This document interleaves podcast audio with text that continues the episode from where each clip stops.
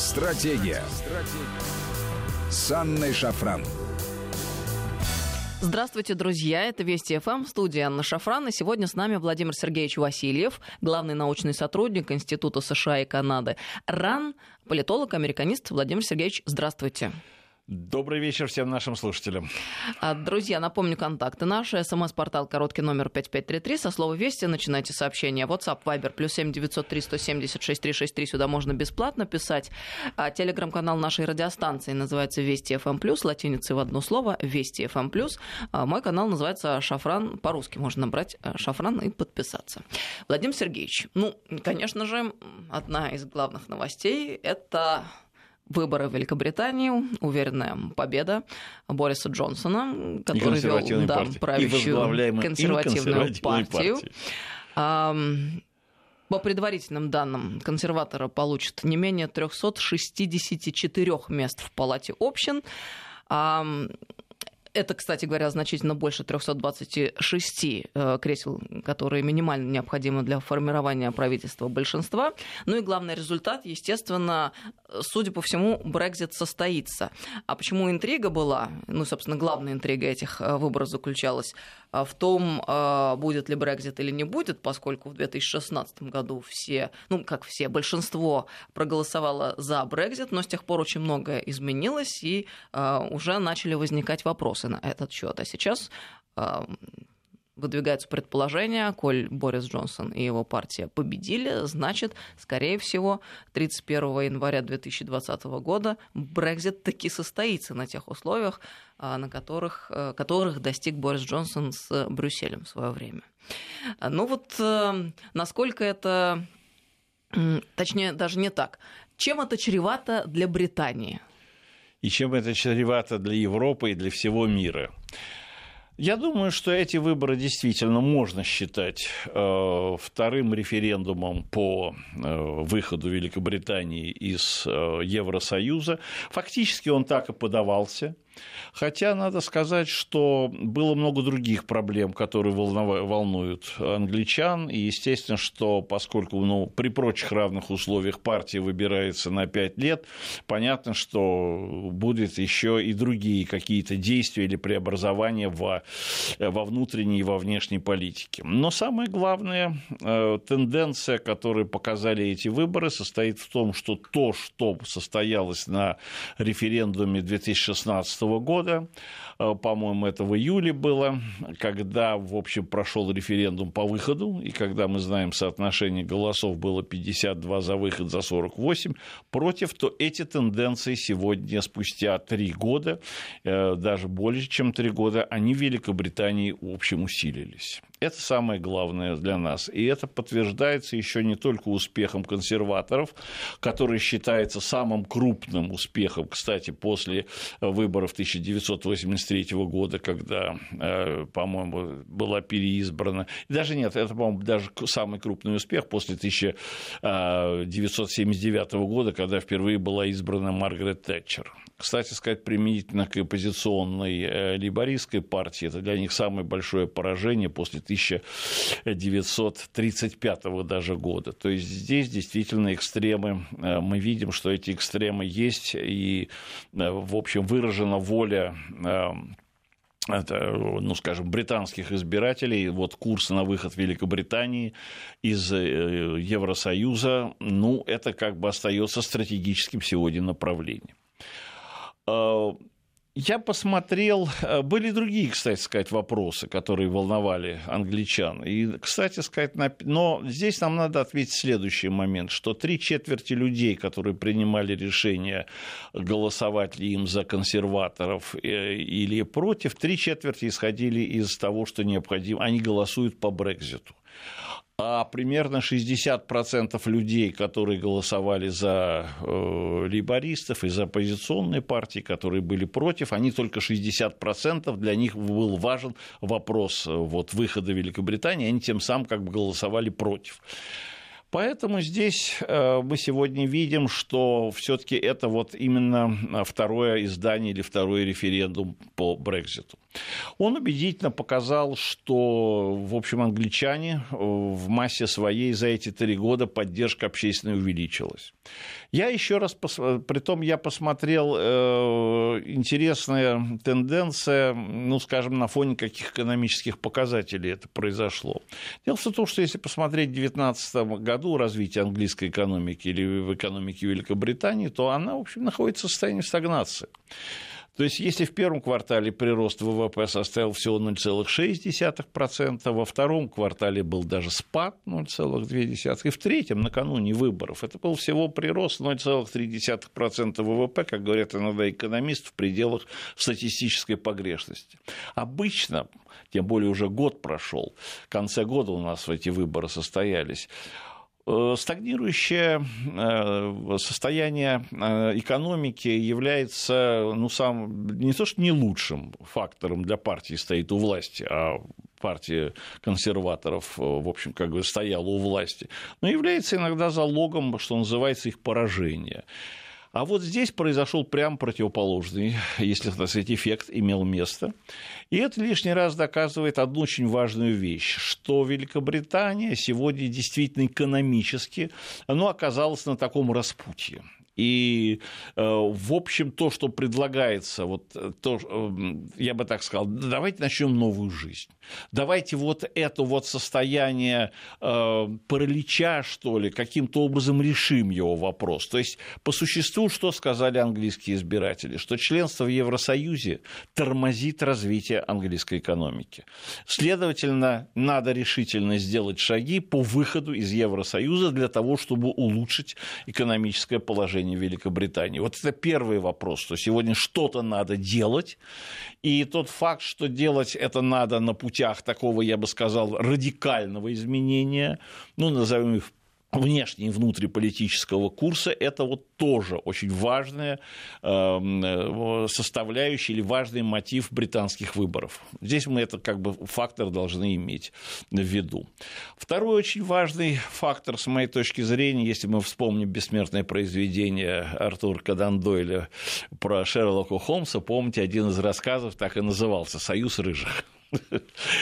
Я думаю, что сегодня как-то сложился трансатлантический союз, политический союз рыжих, и мы можем действительно сказать, что Борис Джонсон – это британский Дональд Трамп, а Дональд Трамп – это английский Борис Джонсон.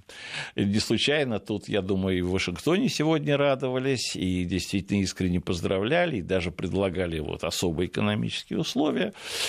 Я думаю, что у этого союза, если так можно выразиться, есть еще большой политический запас прочности. И вот это тоже, может быть, надо иметь в виду, потому что помимо британских выборов через год мы будем иметь американские выборы, и можно здесь действительно пока сказать, что вот, понимаете, те тенденции, те, эм, ну, что ли, проблемы, которые поставлены были в свое время Трампом, потом Джонсоном, э, они как бы остаются в повестке дня.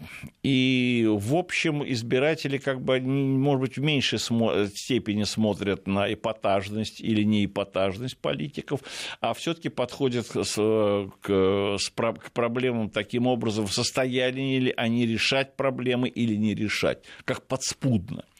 И вот сегодня как раз этот результаты выборов показали, что, ну, в общем, избиратели считают, что да, вот эти решительные меры, по крайней мере, в Великобритании. Но здесь надо иметь в виду, что, конечно, англосаксонская или британская политическая культура, ну, она весьма похожа на американскую политическую культуру во многих своих элементах, проявлениях. И поэтому можем говорить об определенного рода параллельных тенденциях. И вот тот факт, что Сегодня вот этот вот курс, он как бы поддерживается.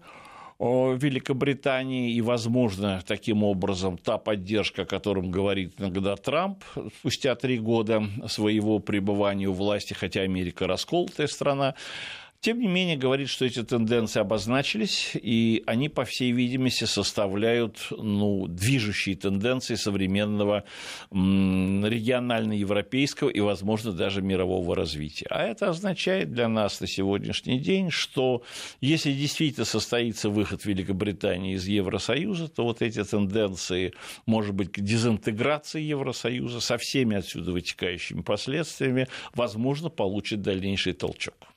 Понимаете? То есть здесь э, об этом, наверное, можно говорить, потому что все-таки пока есть еще администрация Трампа, она явно работает на то, и здесь, конечно, Борис Джонсон был один из таких ключевых фигур, и мы знаем, что и во время визита в Лондон, и э, во время их встреч э, Трамп прямо, ну, даже его обвинили в вмешательство в британские выборы, поскольку он продвигал вот этот политический союз рыжих, он, как говоря, работал и проявлял себя в действии. Я поэтому думаю, что вот этот американский курс на дезинтеграцию Европы ну, будет продолжен в зависимости, конечно, от внутри или внешнеполитической ситуации в Соединенных Штатах Америки, потому что разногласия, которые есть в Соединенных Штатах Америки с их союзниками по Европе, по НАТО, я думаю, что Америка, может быть, их сегодня будет решать именно на путях вот этих вот дезинтеграционных процессов. Для нас, я говорю, это принципиально важно сегодня, потому что это может сегодня изменить, даже если хотите, геополитическую картину мира. В этом связи я хочу как бы подчеркнуть один очень интересный момент этих выборов. Дело не в том, что консерваторы как бы победили э, очень убедительно, но еще и составляющие их победы. Или, вернее, э, почему еще проиграли лейбористы. В общем, практика показала, что от них отвернулась значительная часть как раз э, рабочего класса. Это их, что называется, базовый электорат. Именно в средней Великобритании, э, ну, в средней части Великобритании, на Уэльсе, в общем, вот в крупных э, английских городах трудящийся рабочий класс недоволен. Вот тот союз, который в свое время сложился в Соединенных Штатах Америки между Трампом и как раз так, как называется, синие воротнички или представителями рабочего класса, который всех удивил. Ну, в какой-то степени представители рабочего класса считают, что мультимиллиардеры – это самый лучший их представитель, который может решить их проблемы. Но сегодня мы видим, что эта тенденция проскочила и в Великобритании. И это лежит именно в основе поражения либористов. То есть, как бы вот от этих интеграционных, мировых интеграционных процессов, от этой глобализации страдают ну вот, э, промышленность, страдает, э, можно сказать, рабочий класс, то, что ну, вкладывается в понятие вот, рабочие, именно служащие, занятые вот в, в промышленном производстве, эти тенденции есть, они сохраняются. Раз они есть, они сохраняются, значит, и общая какая-то такая недовольство среди населения, при том работающего населения, последствиями этой глобализации есть и остается. Я думаю, это вот оно очень, это очень важная, как говорится, ситуация, потому что мне действительно представляется, что последние три года в Великобритании создалась такая патовая ситуация, где-то все висело так 50 на 50, как вы сказали правильно, Анна Борисовна, но вот эта вот э, пассивность, если хотите, вот этот вот паралич, он дал другой эффект, что надо действовать решительно не в сторону сохранения старых тенденций, их, их как, ну что ли, там немножко подправить, косметически модернизировать. Ну, что хотела, может быть, сделать Тереза Мэй и те части консервативной партии, которые стояли. Ну, мы знаем даже, что в семействе Джонсонов произошел размолвка между братьями.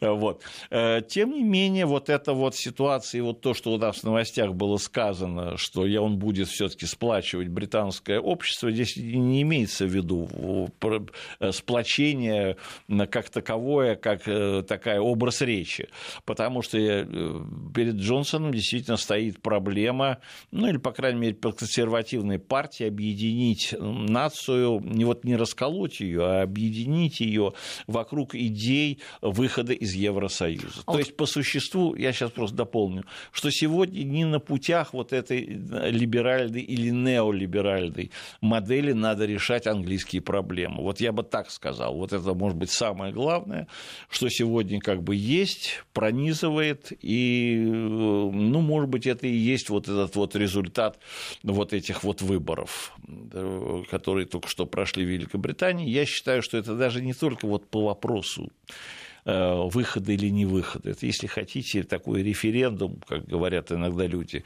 заумные профессора. Это, если хотите, тенденция по неолиберальной модели глобализации. Вот, я бы даже так сказал. И вот тот факт, что она сегодня с треском провалилась в Великобритании спустя три года после этого референдума 2016 года, она говорит, что эти тенденции будут, по всей видимости, действовать и дальше именно в плане э, в, в развитых странах, в промышленно развитых, в экономически, технологически.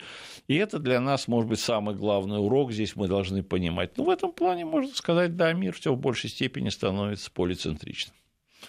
Сразу несколько да. вопросов, но вот вы в частности сказали о том, что что а, Британия проголосовала не за ремонт и реставрацию существующей системы, а за э, радикальное решение и поворот совсем в другую сторону. И в этом смысле да, можно рассматривать ситуацию как серьезный симптом. Это с одной стороны. А с другой стороны, мы с вами только что наблюдали саммит НАТО юбилейный, 70 лет, а, где а, ну, явно стало понятно, внутри Альянса существуют серьезные проблемы, связанные с целеполаганием целеполаганием, с одной стороны, и даже Макрон, там уже Оскомину набил это его фраза про смерть мозга НАТО, озвучивает эти вещи. Но как реагируют его коллеги по Альянсу? они э, усиленно делают вид, что все в порядке и стараются не замечать и не слышать слов Макрона о том, каковы дела на самом деле. Выходит, в Британии все-таки а, люди нашли в себе силы увидеть реальность и, исходя из этого, принять какие-то радикальные решения, а в Европе люди мыслят иначе. Вот можно ли об этом говорить? Э, ну, я бы даже так, я бы, может быть, здесь немножко сделал бы такой, несколько сместил акцентов. Может быть, островная культура Великобритании, они, может быть, всегда считали себя самодостаточной частью если хотите, Британской империи. Эм, ну, они тоже, естественно, членом НАТО, но они могут считать, что они привилегированный член НАТО, учитывая их особые отношения с Соединенными Штатами Америки. В основном, э, в общем, Америка никогда не отказывалась от того, чтобы свою бывшую родину в той или иной форме защищать, опекать, или даже считать, что она может, там, скажем, ее куда-то бросить до произвол судьбы. НАТО, скорее всего, в этом виде это его судьба на европейской части, на континентальной, отнюдь не случайно. Э, главным, кто выступил, был Макрон, и где-то там сзади стояла э, Ангела Меркель. Это, конечно, пути развития континентальной Европы, и для Франции, возможно, это попытка играть первую роль э, именно на, в Европе, в этом регионе. Может быть, Макрон тоже учитывает тот факт, что если Великобритания начнет, выйдет из Евросоюза, то в таком случае ее, может быть, позиции и в НАТО ослабит, а может быть и нет понимаете, в том плане, что Соединенные Штаты в большей степени будут как бы полагаться на Великобританию как на своего рода троянского коня. Но действительно перед нами создается принципиально новая ситуация, которая, ну, понимаете, мы пока, может быть, рассуждаем гипотетически, но с моей точки зрения выход Великобритании, если он состоится, хотя там надо посмотреть, каким образом дальше будет происходить эти темпы, если хотите, развода или процесс этой дезинтеграции, в какой степени начнется даже, как ни странно, метаморфоза старых э, связей, поскольку здесь возможно, что Великобритания, может, по-прежнему оставляясь европейской державой, э, будет строить свои отношения со своими союзниками, но уже на иной основе, я имею в виду европейскими. Давайте и получать от этого как раз те выгоды, которые она не смогла получать, будучи членом Евросоюза. Сейчас мы продолжим эту мысль mm-hmm. после новостей через несколько минут. С нами Владимир Сергеевич Васильев. Сегодня Э, главный научный, научный сотрудник Института США и Канада РАН. Стратегия. Стратегия. С Анной Шафран. Добрый вечер, друзья. Мы продолжаем беседу. С нами Владимир Сергеевич Васильев, главный научный сотрудник Института США и Канады, политолог, американист. 5533 Вести это смс, портала WhatsApp Viber, плюс 7903 176 363. Сюда бесплатно можно писать. Владимир Сергеевич, мы с вами во время паузы такую тему интересную, в частности, затронули, а, которая касается, с одной стороны, личности политика, который ведет партию и продвигает определенные идеи, а с другой стороны, вот, собственно, идей. И тут, казалось бы, такая странная ситуация, на первый взгляд, в Великобритании. Очень э, экстравагантный, экзальтированный такой персонаж Борис Джонсон. И, казалось бы, э, ну, сложно э, здоровому человеку за такого вот персонажа проголосовать. А с другой стороны, э, есть вполне определенные, ясные, четкие идеи, которые он предлагает. И выходит, что люди сегодня, там, в 21 веке, э, во времена постмодерна, все-таки способны отделять отделять дерна от плевел. Вот как вообще трактовать эту ситуацию?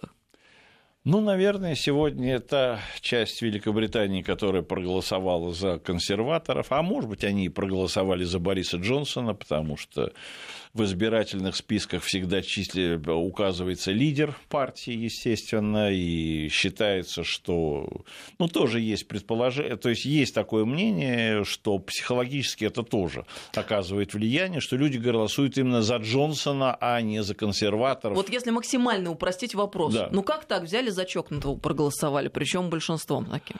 Именно потому, что, возможно, такие люди, как сегодня, как Джонсон, считаются политиками, которые говорят, дайте нам мандат на перемены, и мы его будем реализовывать. И, и только они... такие люди способны вот да, да, такие то есть это, если хотите, люди дела, или те люди, которых, которые будут что-то делать. И, по крайней мере, ведь так, как Джонсон заявлял, ведь он пошел на крайние меры.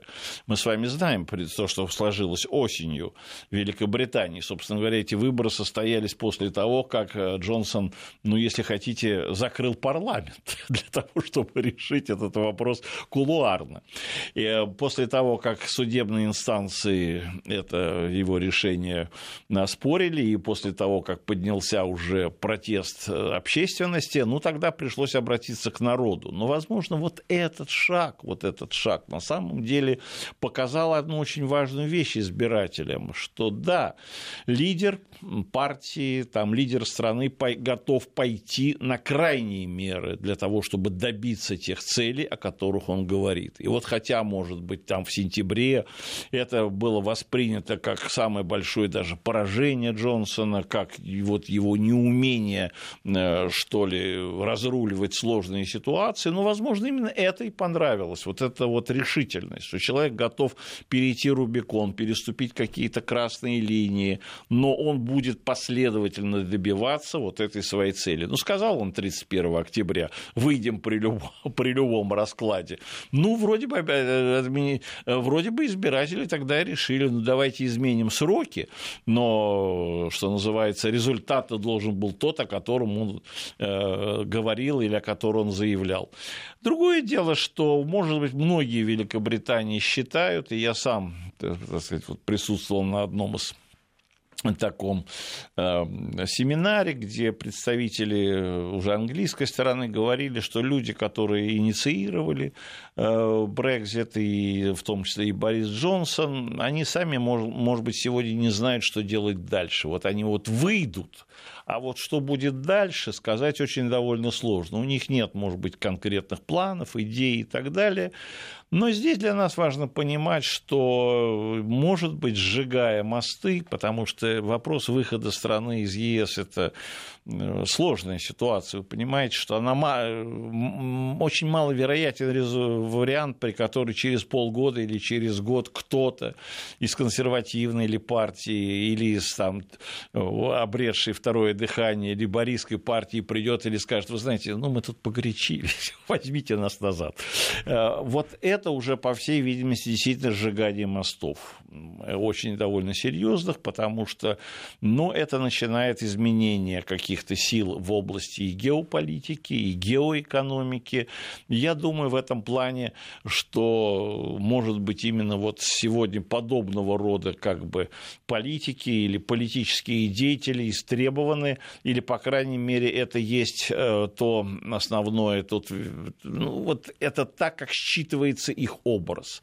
Медийное считывание может быть совсем немножко иное, э, по крайней мере, тех изданий, которые специализируются на таблоидах, на, что называется, на прическах, на экстравагантных манерах и так далее.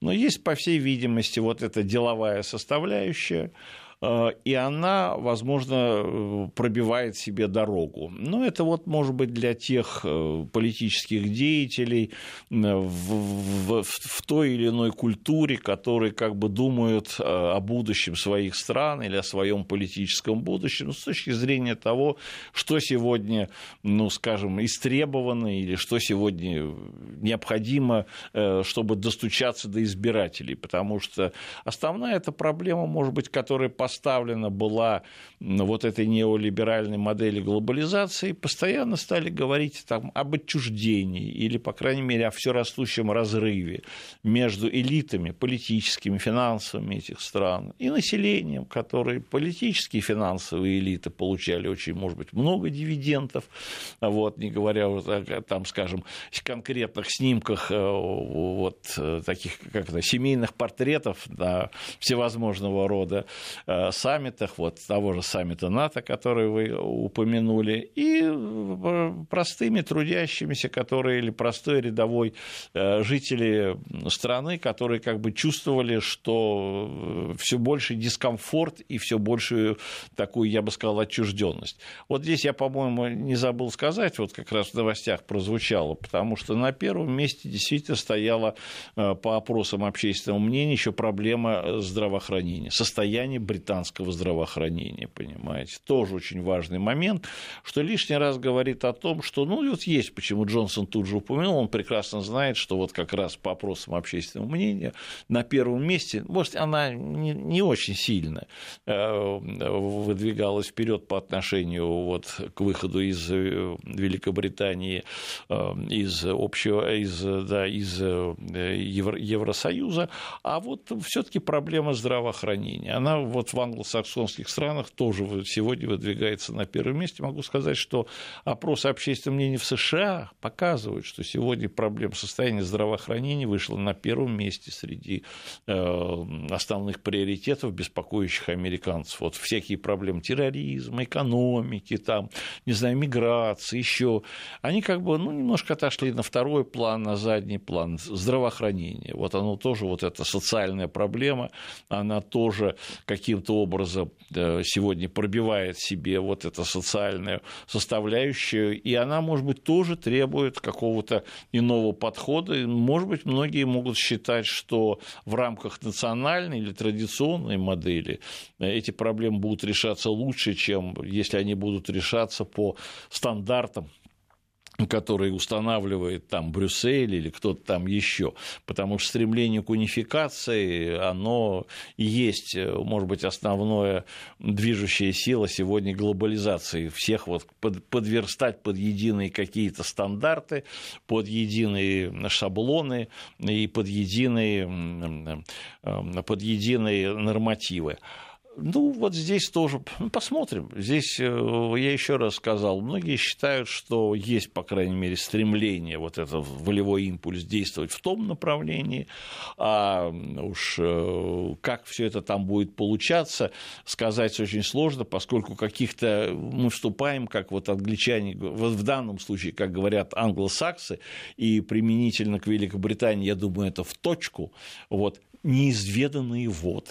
Вот Великобритания в прямом смысле слова э, вступила в неизведанные воды. Ну, я считаю, что если вот 31 января состоится то следующего года, о чем говорит э, Борис Джонсон. А, вот эти неизведанные воды, по которым еще никто не плавал, и что там может быть, э, это э, действительно, может быть, сегодня составляет э, очень важную такую проблему. Ну, естественно, мы будем здесь как-то смотреть и наблюдать. Я думаю, что единственное, если говорить сегодня о вот, народных или о политических голосованиях, вот они так как бы устроены, что вот назад, если так можно выразиться, дороги нет. И вот тогда, когда начинается вот это вот неизведанные воды, то плавание, видно, будет долгим, оно может быть нелегким, могут быть там подводные камни течения, и корабли, наверное, могут на мель садиться неоднократно, но, может быть, есть понимание того, что назад уже дороги нет, или пути какого-то нет, фарватера нет, он как бы закрыт, или, по крайней мере, нечего об этом думать. Ну, посмотрим. Здесь действительно это принципиально новая ситуация, потому что до этого, за этим мы смотрели уже 25 лет или 20, вот эта вот тенденция к общей интеграции мировой, ну, она настолько была уже э, как бы прописана как клише, что считал, что ну вот это и есть норма современной жизни, понимаете, норма современной экономической, международной жизни, норма, если хотите, современных международных отношений. И вдруг вот как бы стало выясняться, что нет, далеко не так, и это может иметь э, другие какие, ну, широкий круг последствий, потому что политические элиты в разных странах могут по-разному это все прочитать, но я думаю, что э, одна из э, таких прочтений результатов этого выбора, тем более если этот э, выход Великобритании из ЕС состоится, что да, надо идти, если не другим путем, как мы знаем в хорошую фразу, но, по крайней мере, своим путем. Вот это, я думаю, будет, может быть, сегодня сидеть как очень прочная идея в сознании вот политической или элиты, или, по крайней мере, в создании тех людей, которые руководят ну, своими крупными странами. Вот надо идти своим каким-то путем. Да даже и Макрон, Франция, с моей точки зрения, немножко реализует немножко не другую идею. Это тоже, может быть, какой-то французский путь или тоже такая сублимация, знаете, добиться какого-то величия французского. Как Франция всегда стремилась играть основную роль, уж если не в Европе, то, по крайней мере, в континентальной Европе. И для нее это тоже форма, ну, если хотите, как ни странно, стать великой державой. Ну, посмотрим. Здесь, возможно, очень многие моменты, и каким образом все это будет вот в новом мире, ну что ли, или в новом раскладе сил более конкретно выглядеть, ну, жизнь покажет. Вот интересный момент.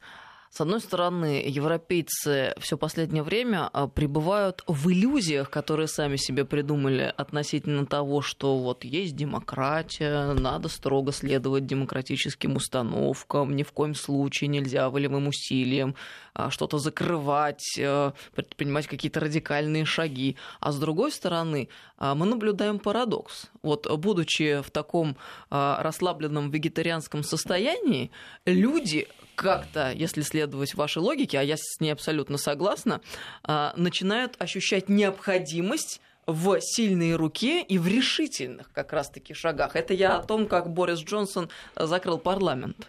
И в итоге за него люди проголосовали, несмотря на скандал грандиозный просто ну, поразительно. Это лишний раз подчеркивает, что да, мы живем как бы в эпоху таких вот именно, ну, да, ну, можно сказать, судьбоносных решений, что когда политики такие решения принимают, или, по крайней мере, делают на них ставку, ну, по крайней мере, на, да, на, на первых этапах это, как говорится, воспринимается, да, это потребность времени, это необходимо делать, и только так можно решить современные проблемы. Но вы не забывайте действительно, что многие очень проблемы, которые, я так понимаю, э, стояли в Европе, они действительно э, шли под э, лозунгом или происходили под членством в Евросоюзе. И это членство или вот эти интеграционные продолжалось, мы как-то это склонны сбрасывать со счетов, продолжалось не одно десятилетие, может быть, даже три десятилетия. Ну, может быть, вот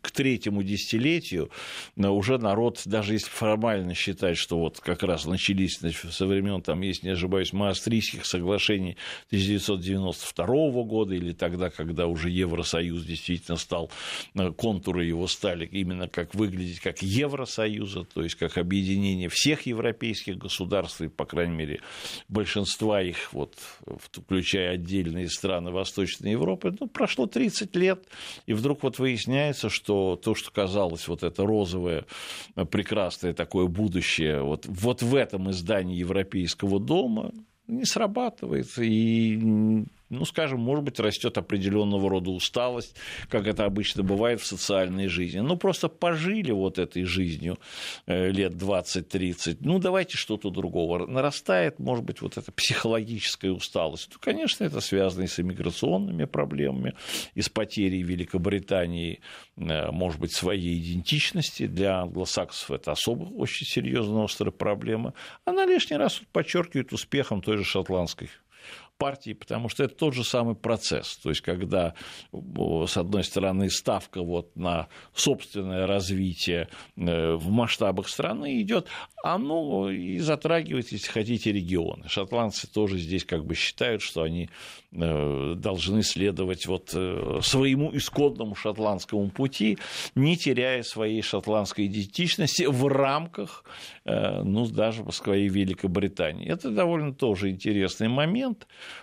Ну, мы должны его видеть, э, может быть, и в широком плане, так, смотря, что, может быть, и сегодня это будет тенденция или это будет симптомы развития, которые коснутся и всех других стран. Так сказать, мы знаем это по, по Европе, мы знаем там это по, по испанской Каталонии, по северу э, Италии, по определенным районам Австрии. Ну, посмотрим. Здесь э, сегодня, я думаю, что как мы, это может быть действительно и эти выборы, и э, самое главное, если состоится выход в Великобритании, это очень важная веха, так сказать, в таком, в развитии современного мира.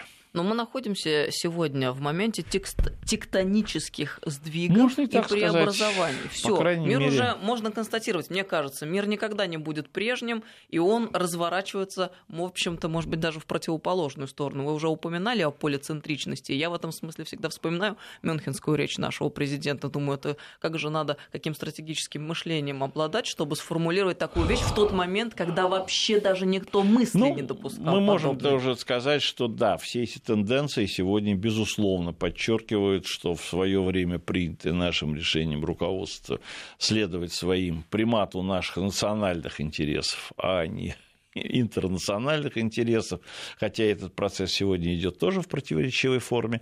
Тем не менее, да, это тенденция сегодня развития современного мира как такового, тем более для государств, которые претендуют на ведущую роль. Э, вот. Именно таким образом, собственно говоря, утверждается ролевая структура в системе международных политических, экономических отношений, и, собственно говоря, это определяет даже вес и значение того или иного лидера порождая вокруг него, с одной стороны, отношение восхищения, в отношении того, что да, его там рост популярности, того, что да, вот это правильно. Но, с другой стороны, мы видим, растет, конечно, определенного рода оппозиция. Вот идет проблема, э, если хотите, действительно парализа...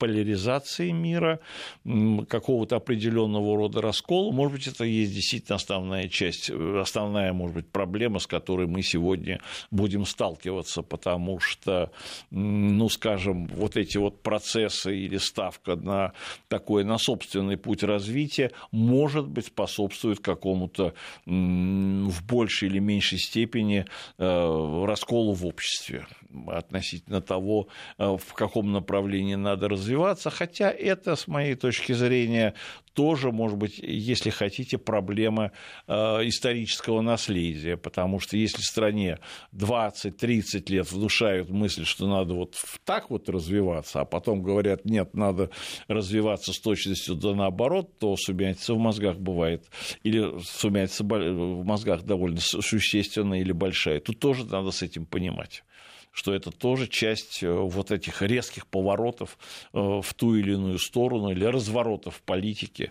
на, там, я уж не знаю, на 90 градусов, на 180 градусов. То есть вот этих резкие или радикальные разрывы с прежней политикой, они тоже порождают вот этот вот элемент раскола, потому что прежняя политика – это отнюдь не конъюнктурная политика она тоже формировалась на протяжении значительного периода времени, она тоже сформировала определенного рода общественные структуры, которые, естественно, получают и материальные, и политические выгоды, но от такого рода мироустройства. Владимир Сергеевич, спасибо вам большое за... Да, очень быстро у нас время вышло. А мы еще хотели обсудить. Содержать вот, эту беседу, как всегда, интересно. Да, мы готовят. много тем предполагали сегодня обсудить, но вот э, успели Брекзит. Зато э, как следует и по полочкам. Владимир Сергеевич Васильев был с нами сегодня в студии, политолог, американист и главный научный сотрудник Института США и Канады РАН. До новых встреч мы с вами прощаемся. Спасибо, Анна Борисовна, за то, что пригласили. Друзья, всем доброго вечера и хороших выходных. До свидания. Стратегия. Стратегия.